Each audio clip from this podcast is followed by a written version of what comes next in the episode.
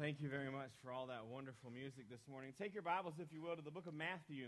Matthew chapter number 5 this morning. Matthew chapter number 5 is where we will find our place at um, for today. Today, I'm going to begin a new series of messages um, entitled Blessed. And um, I, as we look towards the new year and look towards what uh, God is doing in our life and has done in our life, the truth of the matter is, is that no matter what's going on in your life, we're all blessed. We're all very blessed. And uh, in Matthew chapter number five, we find the Sermon on the Mount and we find the Beatitudes. And I want to spend the next few weeks uh, just um, going through each of the Beatitudes and what they actually mean and and uh, how they apply to our lives. And today we're going to look at the subject of blessed are the poor in spirit. And so that's going to be our catalyst for today. Uh, there's a story told. If you could hit that first slide for me, that'd be great. There you go. The story is told of a teenage girl in Switzerland who had wandered away from a family camping area in the Alps and suddenly slipped over a mountainside that dropped to a canyon floor hundreds of feet below. As she began to slip, she grabbed hold of a tree which was hanging out on the side of the mountain. She held the tree for many hours. When her rescuers arrived, they shined their lights on her and immediately noticed that just six inches below the girl was a large plateau of rock where she could have easily and safely rested. I want to apply that to our Christian life. Such is the average Christian that we get so busy hanging on and straining, we never take a moment to enjoy the blessedness of the Christian life. And you know what? That's so true. We, we're, we're so busy. We're so uh, uh, self orientated. We're so busy with things that are going on in our lives and things that are happening that we forget to take a moment and realize how blessed we really are.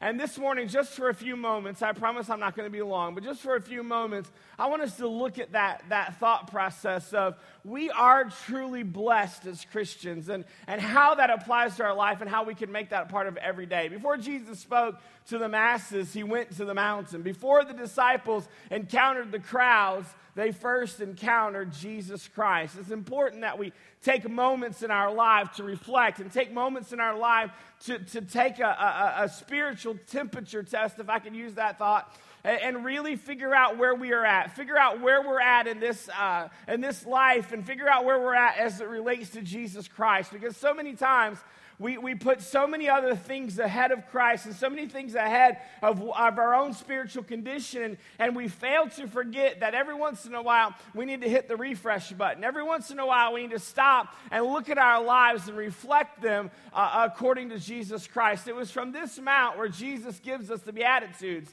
Now, the Beatitudes have been described as the attitudes that ought to be in the believer's life. These are personal application. These are personal application to our own lives and how that we can learn how to act and the attitude that we are to have as believers. The Beatitudes are part of the Sermon on the Mount.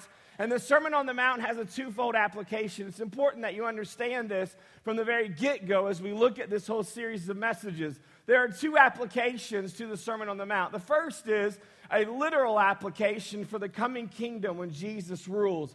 Matthew chapter number five is a look ahead at the kingdom rule of Jesus Christ. So it's the literal application. But more importantly to us today is the physical application, in that the Sermon on the Mount explains the type of kingdom God wants to build in the lives of his followers today. I want you to understand something, church, that it's important that we, we take note, it's important that we realize that the Christian life is more than a salvation experience, it is an everyday walk with God.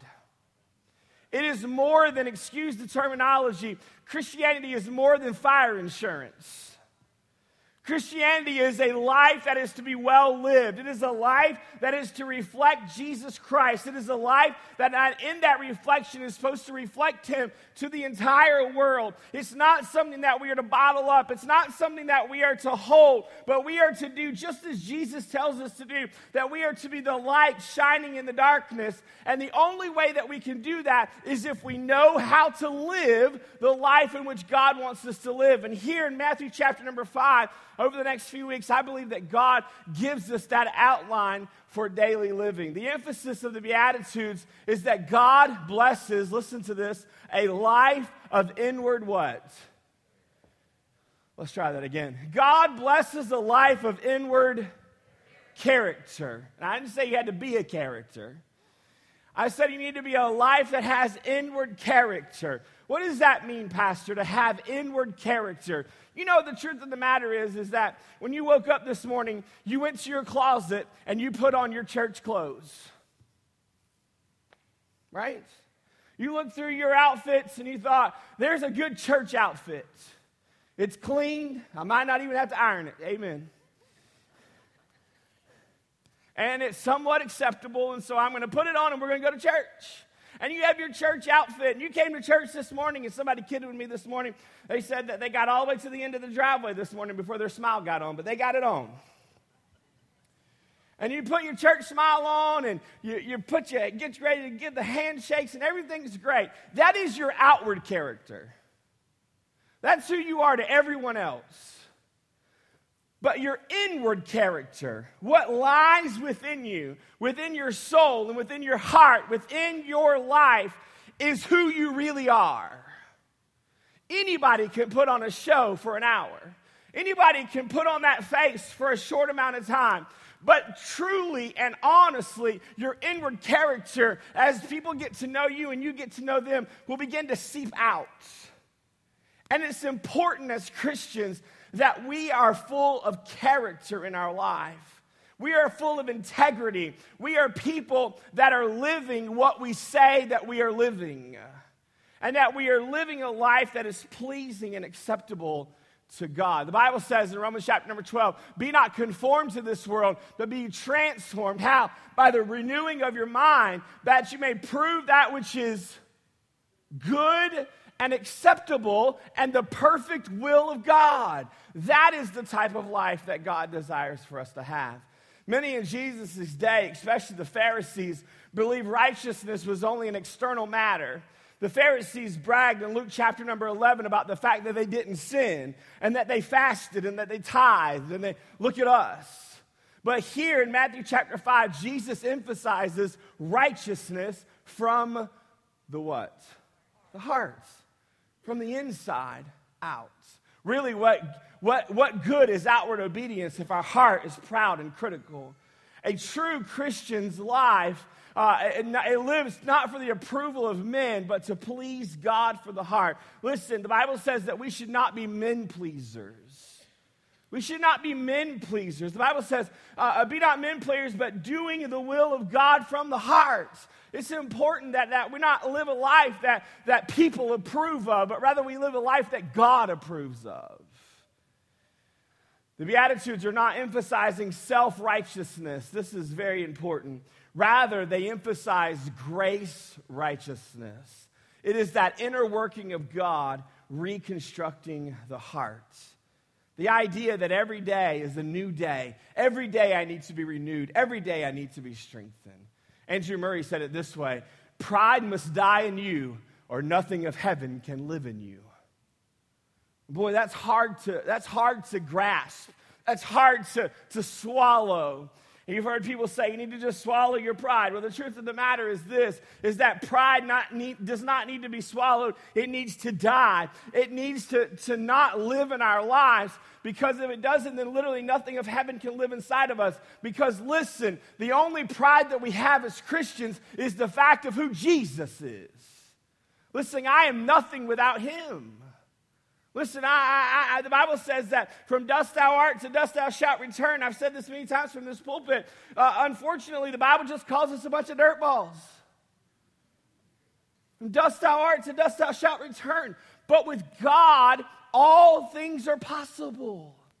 And God wants to work in and through us in a miraculous and wonderful way. If you have your Bibles, if you're standing with me, just three verses this morning, starting in Matthew chapter number 5 starting in verse number one. And we'll gravitate our way down as the weeks progress uh, through verse number 12. But today, Matthew chapter number 5, verse number 1. And seeing the multitudes, he went up into the mountain. And when he was set, his disciples came unto him.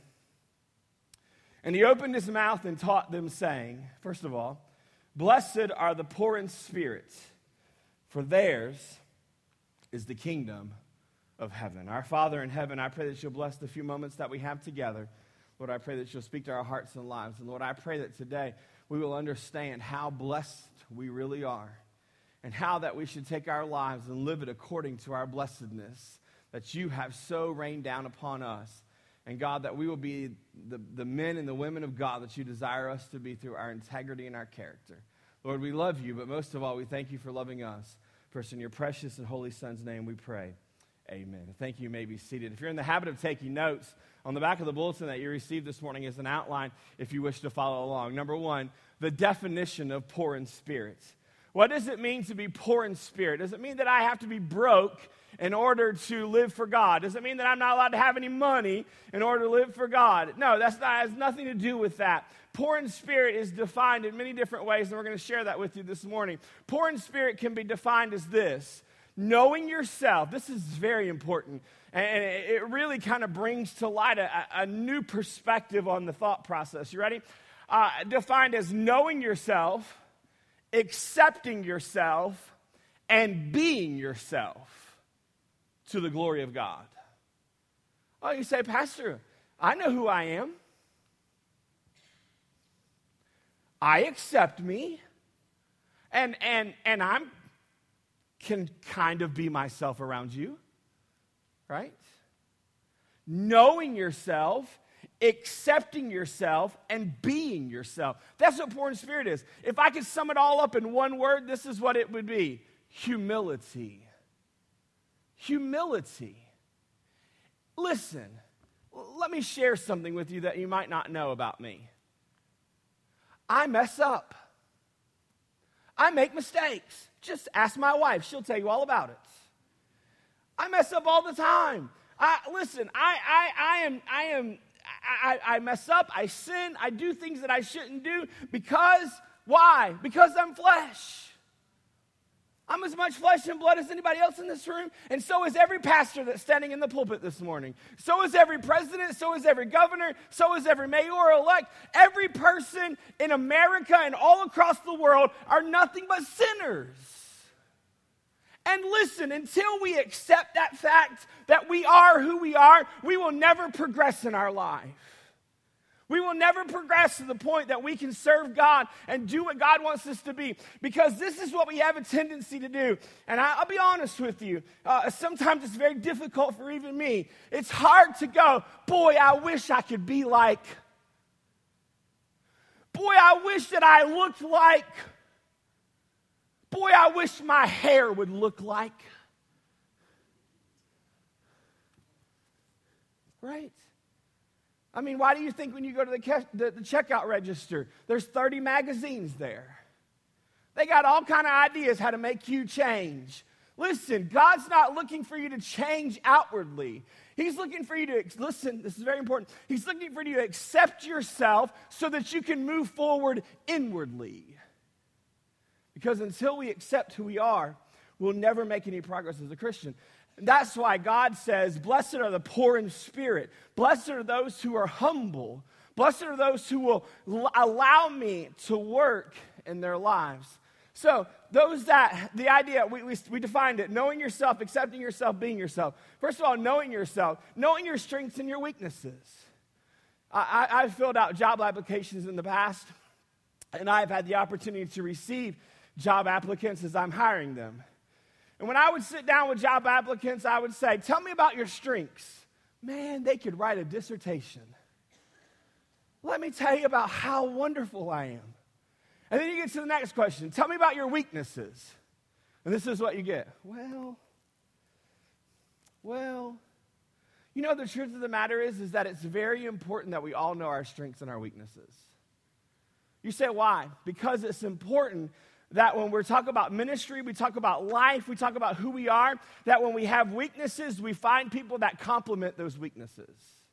And our strengths will complement other people's weaknesses. Know who you are. Don't, don't try to be someone else. Don't try to do something else. Just be who God has called you to be. So know yourself. The greatest lesson in life, Winston Churchill says, is to know that even some even fools are right sometimes. And you know what? That's the truth. We got to know who we are. Then we got to accept ourselves. God made you exactly as He desired. Now it is our job to accept what He has made and use yourself for the glory of God. You say, Pastor, I'm not sure where we're going with this message. Let me just tell you, we're about to hit the new year, and you're about to make all kind of uh, resolutions and all kind of ideas about the future and, and, and how you want to change and how you want to do and what you want to do. Listen, I would dare tell you that it's important as a Christian that you not only know yourself, but that you accept yourself. You accept who you are and you accept that God made you exactly as He desired. Stop looking at other people's strengths and saying, Man, I wish. Stop looking at other people and saying, Man, I, one day I want to be. And begin looking at God and saying, What is it that you want me to be? What is it that you want me to do?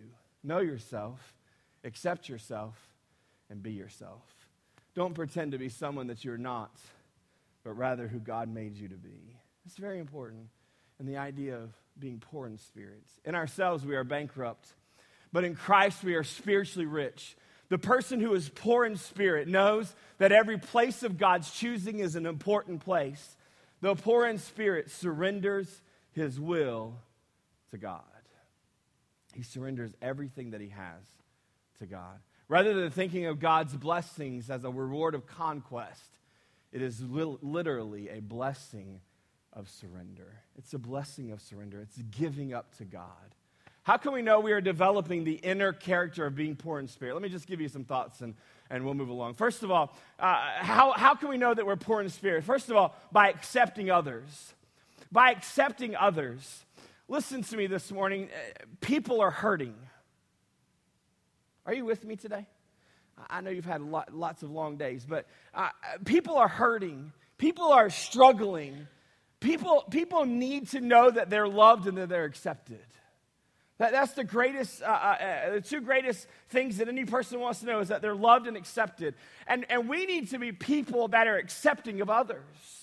We need to, we need to, we need to break down this barrier uh, uh, of, of financial status and this barrier of race status and this barrier of anything else that's in our way and say, listen, this is a person that was made by God. And we accept them. Why, why, do we have to, why do we need to accept them, Pastor? Because they have a soul. They need Jesus. They need to know that Jesus loves them. And, he, and, he, and you do that by showing yourself, by being yourself, that person of love and that person of acceptance. The disciples in Matthew 18 1 said, Who is the greatest in the kingdom? You see, the disciples had not yet become poor in spirit. They were still worried about who the greatest person was. They were still concerned only with themselves. I think David said it the right way in 1 Samuel chapter 18 and verse number 18. When he offered Saul's daughter for a wife, he said this Who am I that should be the son in law to the king? David understood the meaning of humble. Do you know why? Because he had been made humble. He had been made humble. Listen, people, people need to know that they're loved and that they're accepted without boundaries, without prerequisites but they are loved just the way that they are. C.S. Lewis said it this way True humility is not thinking less of yourself, it is thinking of yourself less. It's thinking of yourself less. And I'm going to be honest with you. You know, I, I, growing up, I grew up in a Christian home, and we went to church all the time. And I graduated from high school, and I went off to Bible college, and I met Melissa, and we got married. And it really wasn't until, and there were a lot of things that happened in my life, but it really wasn't until I realized who Melissa was in my life. And when we began to have children, who these children were in my life, that I really understood what it meant to be humble, to no longer think of myself. When you can begin putting people in front of you you've reached the plateau of humility. Now, certainly, we all struggle with that idea of being humble. But that idea of being humble is thinking less of yourself and thinking more of others. Listen, when we can begin to put others in front of us, when we can begin to see others and their needs, then we've moved beyond and we've allowed God to work in our lives. Not only that, accepting our circumstances. The, becoming poor in spirit is accepting our circumstances. Philippians chapter 4 and verse number 11 says, Not that I speak in respect of one, for what, for what I've learned, in whatsoever state I am, therewith to be what? To be what? Content. To be happy. My family is not here this morning other than my oldest son. And the reason is, is because uh, my home is turned upside down right now. We woke up on Thursday morning, I put my feet on the floor and it went squish, squish, squish, squish. And I was like, what is that? I found out quickly it was water. And then um, we, we survived all of that. And then uh, uh, Friday night, the rain came again, and I heard drip, drip, drip. I thought, this is fun. We're, we're going to have a swimming pool before long. That's what my boys have always wanted. Just want to, that, that we just want a pool, you know? You know what? Whatsoever state I am, therewith to be content. We're going to find ourselves sometimes in our lives in some, in some pretty difficult situations. I really want you to listen to me because this, this really is, is the heart of where I'm at this morning we're going to find ourselves in some difficult situations, and we're going to make two choices. We're either going to get mad at God, and we're going to say, Why is God doing this to me? Why is God allowing all of these things to happen? Why is it all piling up? Well, Why? I don't understand. God, what are you doing? Or we're going to get on this side of it and we're going to go, God, what are you teaching me? And Lord, whatever it is that you're trying to teach me, I'm going to do my very best to stay content in the situation and the circumstance. And I'm going to accept the circumstances. I'm going to accept the life that you have given to me because I know this that you have given me the life that you desire for me to have. Some of you have gone through great loss in your life. Some of you have faced very difficult circumstances within your families. Some of you have faced very hardships in your life financially. Some of you have suffered uh, a loss of loved ones and loss of family in, in the most terrible and tragic ways. And it's at those moments in our life, in those moments that we begin to move forward in our life, that we have to make a decision. Not that I speak in respect of wants for I have learned, it was a taught emotion, that whatsoever place I'm in in my life, I will be satisfied or I will be content. If we live in a state of unrest, if we live in a state of, of uncontentment, if we live in a state of unrest, we are doing a disjustice and a disservice to God because God is trying to work in our life and God is trying to mold us into the life that He's designed for us. And if we keep pushing back from God and we keep pushing back and saying, God, because of my circumstances, I'm not going to allow you to do anything else in my life, it is going to be to our own faults that we can never move past the circumstances and allow God to use us in a way that we could never understand before. You say, Pastor, uh, can you give me an example? Absolutely. And, and I, I want to be very sensitive and careful with this subject this morning, but I, I think it's important that we get it out there. The Bible tells us that David, that, that, that, that he looked upon Bathsheba. And the Bible says that he committed a horrible sin with Bathsheba, and Bathsheba became a child. And, and, and David sent Bathsheba's husband to the front line to be killed during battle. And Nathan came to David and said, giving an analogy about a man that had all the sheep that he could possibly want, and one man that only had one sheep. And, and, and, and this man that had all the sheep went and took this one man's sheep. And he killed the sheep. And Nathan said, What should we do with that man? And David said, Put him to death. And Nathan turned to David and said, Thou art the man. The Bible says that Bathsheba had that child.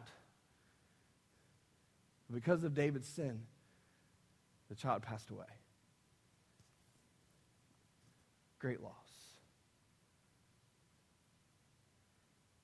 The day of David's son's funeral, the Bible tells us David's reaction. They came around to where David was. And David said this We're going to celebrate.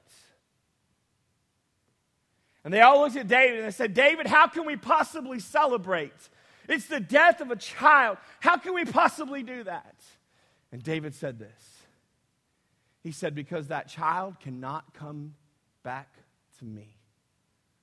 But one day I will go be with that child.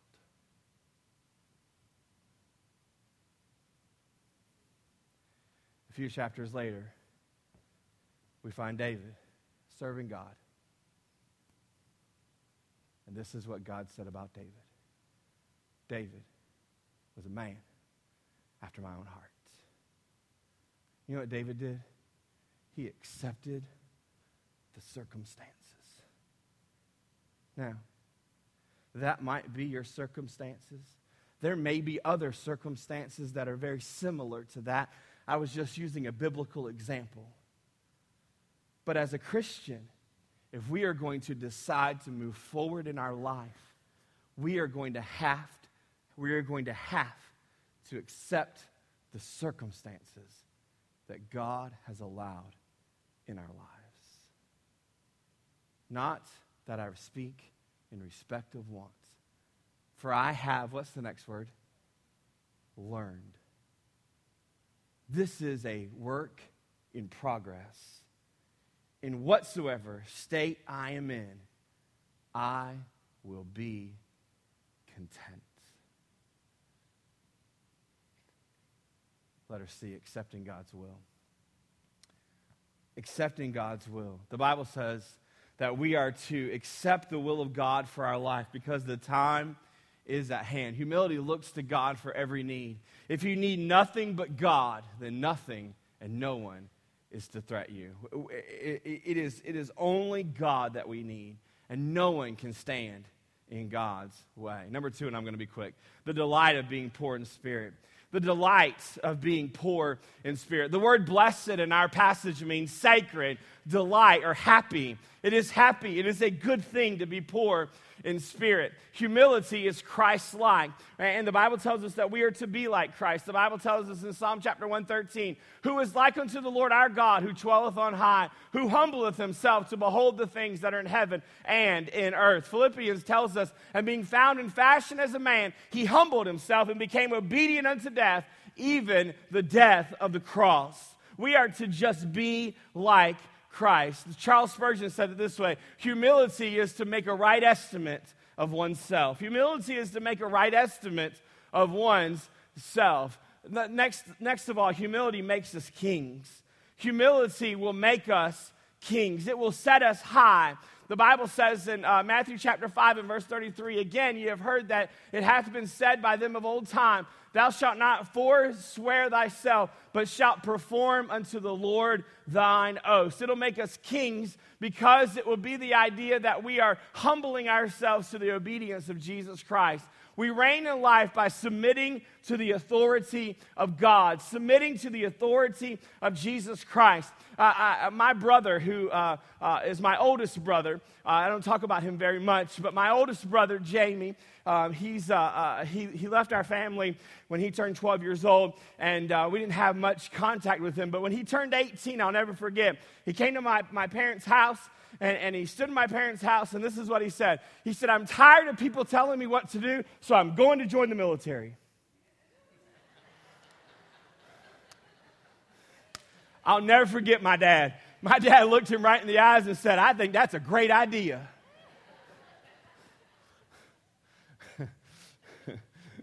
he left. Of course, I didn't understand all that, but he left.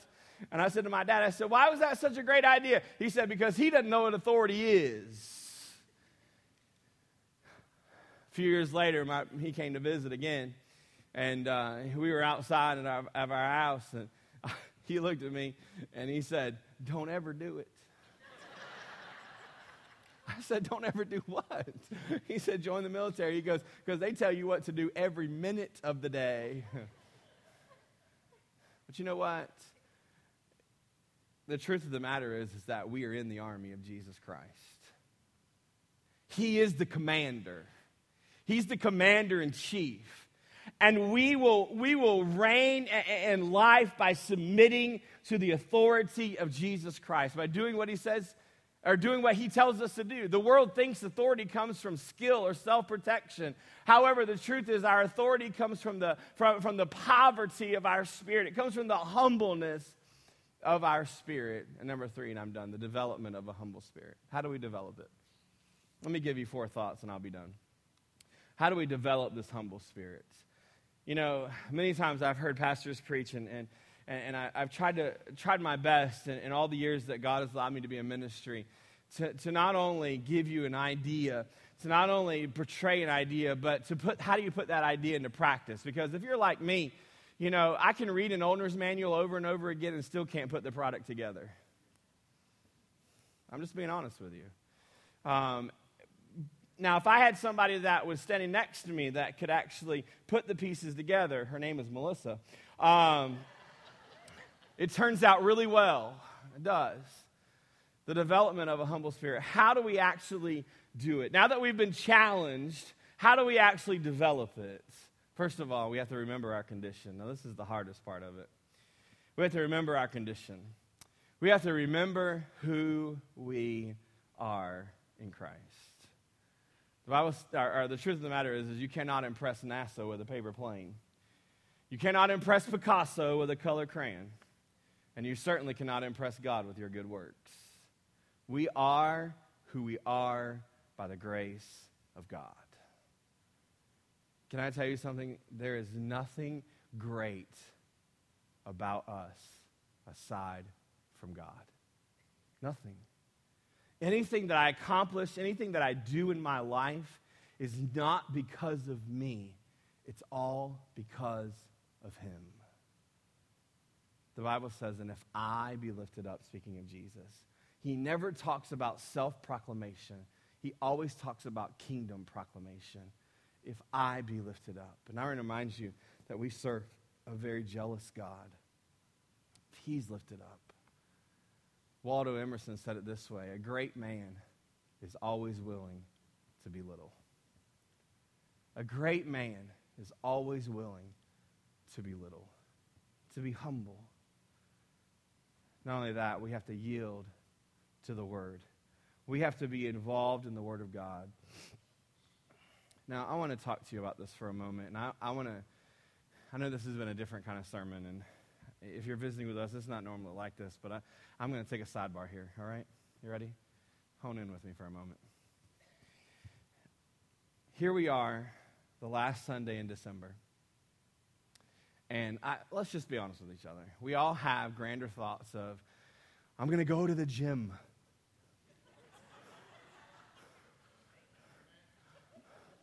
treadmill sales are on the rise, right? I'm just trying to be real with you. We are going to the store and the produce market is sold out, right? We've all sat down and we've looked at our bank on online. We said, Where's the savings account? And we're making a plan for a savings account. And you may leave here this morning and you may go home and you say, okay, I'm going to read my Bible every day this year. And I'm going to pray every day this year. I want to help you with that. I, I don't know that you'll ever hear another pastor say this, but I get frustrated when it comes to the thought process of reading our Bible and praying. Because I think we've been taught wrong. I know I was you'd start out January 1, I'm going to read my Bible all the way through this year. And that's like 15 chapters a day. You get to Psalm 119 and you might need to take the day off from work. Are you with me? So, what do we do? We pick up our Bibles and we start reading it, and we, we get through like Genesis, and it becomes a struggle. But we get through Exodus and, and Numbers, and then, oh no, here comes Chronicles. And everybody begot everybody. And we start trudging through it and we're struggling with it. And because we missed a couple days, we finally get to the point where we give up.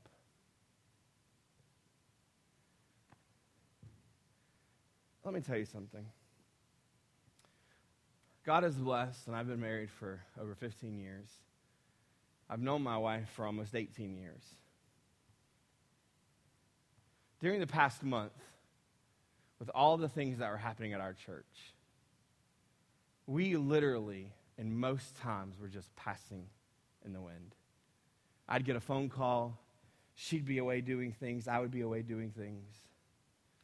The end of the day came 11 o'clock, midnight, sometimes 2 o'clock in the morning. We'd finally see each other for the first time. Guess what?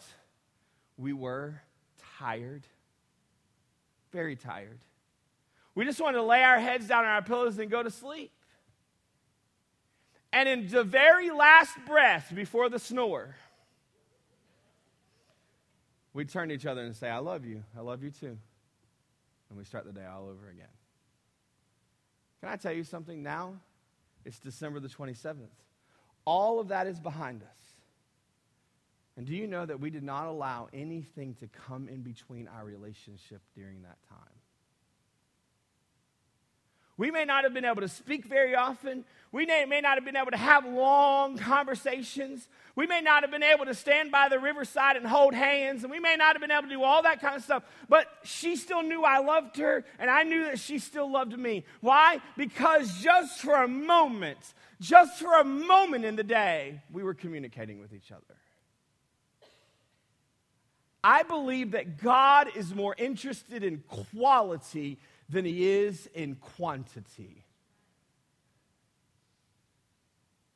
You will never hear me stand up here and give you some kind of uh, a wonderful development Bible reading plan through the year because I believe that that is a setup for failure. And I believe that God wants us to set ourselves up for success.